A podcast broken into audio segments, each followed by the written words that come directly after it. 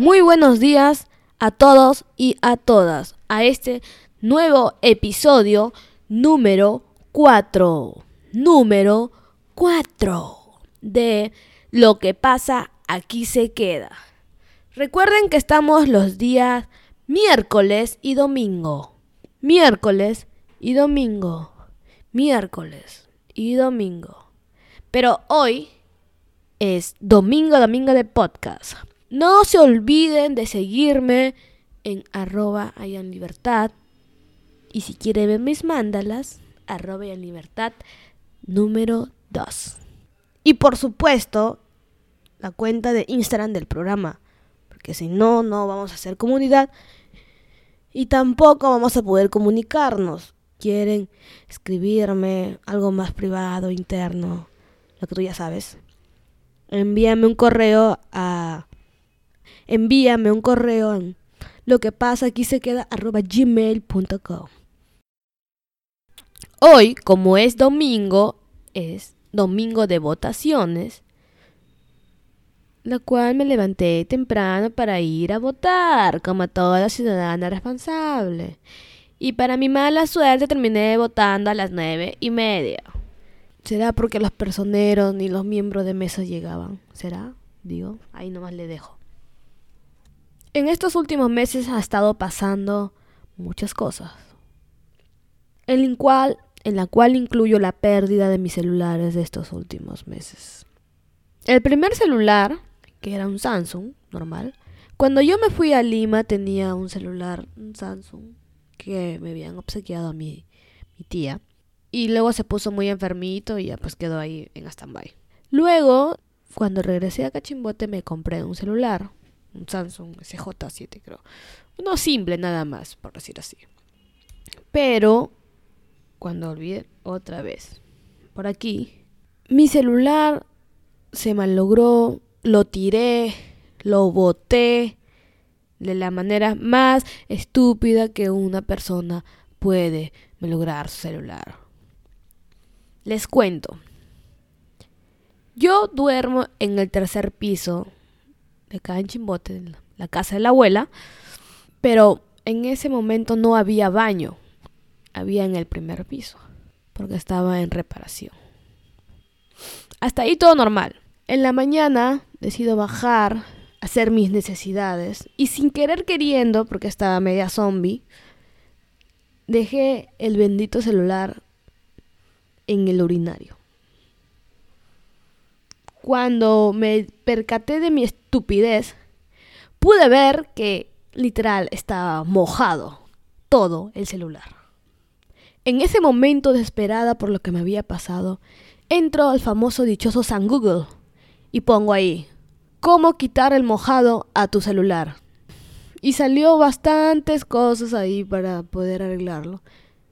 Pero había una en particular que me llamó la atención y dije, bueno, esta puede ser la solución a mi problema que era ponerle arroz, que era agarrar el celular y ponerlo en arroz, absorba toda la humedad del celular y funcione. Pues. Entonces hice lo que San Google me indicó. Agarré, lo puse el celular en una bandejita con el arroz. Pasaron cuatro horas, seis horas, ocho horas, al siguiente día me di cuenta esto no va a funcionar, es por demás. Vamos a llevarlo al técnico. Lo llevó al técnico, lo miró unas dos horas y su diagnóstico fue, amiga, cómprate otro celular, porque este ya murió. Y yo, no puede ser, mi bendito celular no funciona. Ay, buen momento duro para mí y para mis datos y todas las fotos que tenía ahí, porque se perdieron. Luego ya me compré un celular más chiquitito, uno no tan caro, no normal pues. Para pero este sí ya fue un esta fue otra la manera más estúpida que puede perder una persona. Yo estaba regresando a Chimbote en el carro. Yo estaba regresándome para tomar un carro que me lleve a mi ciudad, acá en Chimbote, pero tenía las manos muy ocupadas porque había hecho un día anterior, había hecho compras para llevar allá. Entonces mi mano no estaba muy disponible, que digamos. En ese momento, el celular era chiquitito, lo meto ahí mi chompa. Y cuando me retiro del, del carro, siento que se me cae. Yo, para ese entonces, una señora estaba a mi lado. Yo no pensé que la señora iba a coger el celular. Porque en mi mente dije, ah, bueno, se cayó y me lo devolver. Y no fue así. Cuando me di cuenta, el carro estaba muy lejos. La señora ya se lo había cogido y yo me quedé sin celular otra vez. Luego, el último que me ha pasado recién es que yo había ido a una fiesta con unas compañeras de aquí de Chimbote y al regresar me subí al carro en adelante también y pasa lo mismo que me pasó en Lima. Se me resbaló, salí afuera, tarde mi reacción y al ver que todavía tenía oportunidad porque me había dejado una cuadra antes, fui detrás del carro corriendo todo un sideboy para ir hacia mi meta y decirle, señor, mi celular se la llevó. No, eso no ocurrió. Seguí corriendo y, me, y cuando dije, esta vez sí lo hago, esta vez sí cojo mi celular y, y no lo voy a perder porque no. Obviamente eso no pasó porque estaba corriendo de una manera efusiva y en ese momento el semáforo para. Y dije, bien, voy a correr. Y voy a coger mi celular. En lo que estoy corriendo pasan 35 segundos. Es lo que espera un semáforo normal. Y arranca. Cuando volteo, me fijo que supuestamente el carro al que yo había subido era igual a otro carro que estaba ahí y pues no era el señor ya toda arrepentida por mi estupidez del celular.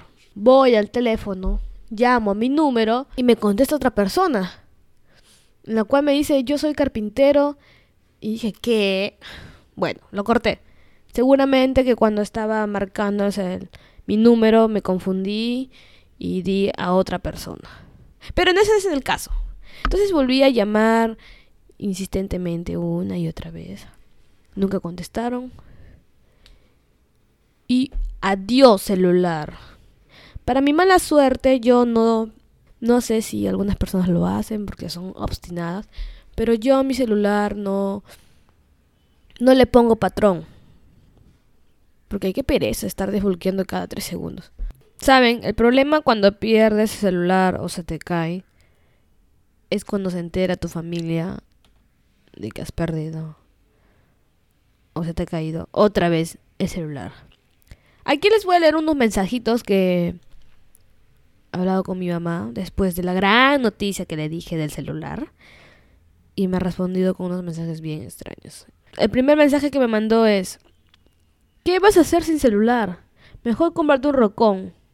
Así no se te cae nadie y tampoco se te lo van a llevar. Y le dije, mamá, deja de bullearme. Luego me escribió, te iba a comprar un celular nuevo. Para que lo pierdas, cómprate dos mejor así de buleadora es mi madre. Y por último me dijo, tú todo pierdes, menos mal que no pierdes tu cabeza porque está unido con tu cuello. Esos son los mensajes que me dio mi madre después de enterarse que había perdido otra vez el bendito celular. Bueno, eso es todo el story time que me ha pasado estos días en Chimbote. Creo que debería dejar de venir acá. Siempre me pasan desgracias. Pero bueno, acá vive mi familia, así que vengo a visitarlos de vez en cuando como niña buena lo que pasó estos días y el viral de la semana es...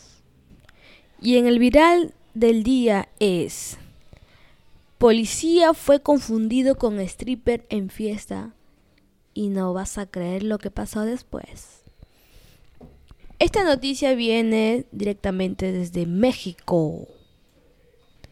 Cuenta la historia, bueno, no lo cuenta, así dice la noticia, que una policía acudió a una vivienda en Jutepec, México. Luego de que unos vecinos reportaran que hacía mucho ruido y música alta.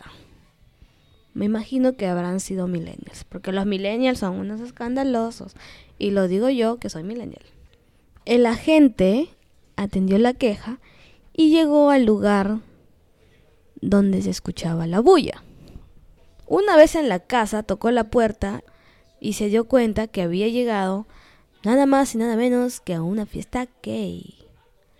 Por lo que la confusión fue de inmediata. En ese momento ingresa la gente entre aplausos y gritos eufóricos. Claramente no se dieron cuenta que eran policía. Cuando lo ven, era un stripper. Como era de esperarse, los chicos estaban muy emocionados y se dejaron llevar por la emoción del ambiente y del se dejaron llevar de la emoción y del ambiente. Lo peor de todo es que al policía se lo llevaron a una habitación y el policía al darse cuenta, al parecer los chicos estaban muy locos de la emoción no se dieron cuenta que la persona que había entrado a la casa no era un stripper, era un policía. Luego pasó unos momentos y su compañero se dio cuenta que no llegaba. Entonces fue al encuentro y cuando entró se dio con la grata sorpresa que su colega estaba semidesnudo en una habitación. Y ahí ya se dieron cuenta que, ahí se dieron cuenta que fue un error tratar de esa manera a ese pobre policía que solo hacía su trabajo. Al final se terminaron llevando a 15 personas detenidas. Y eso es todo por hoy. Adiós.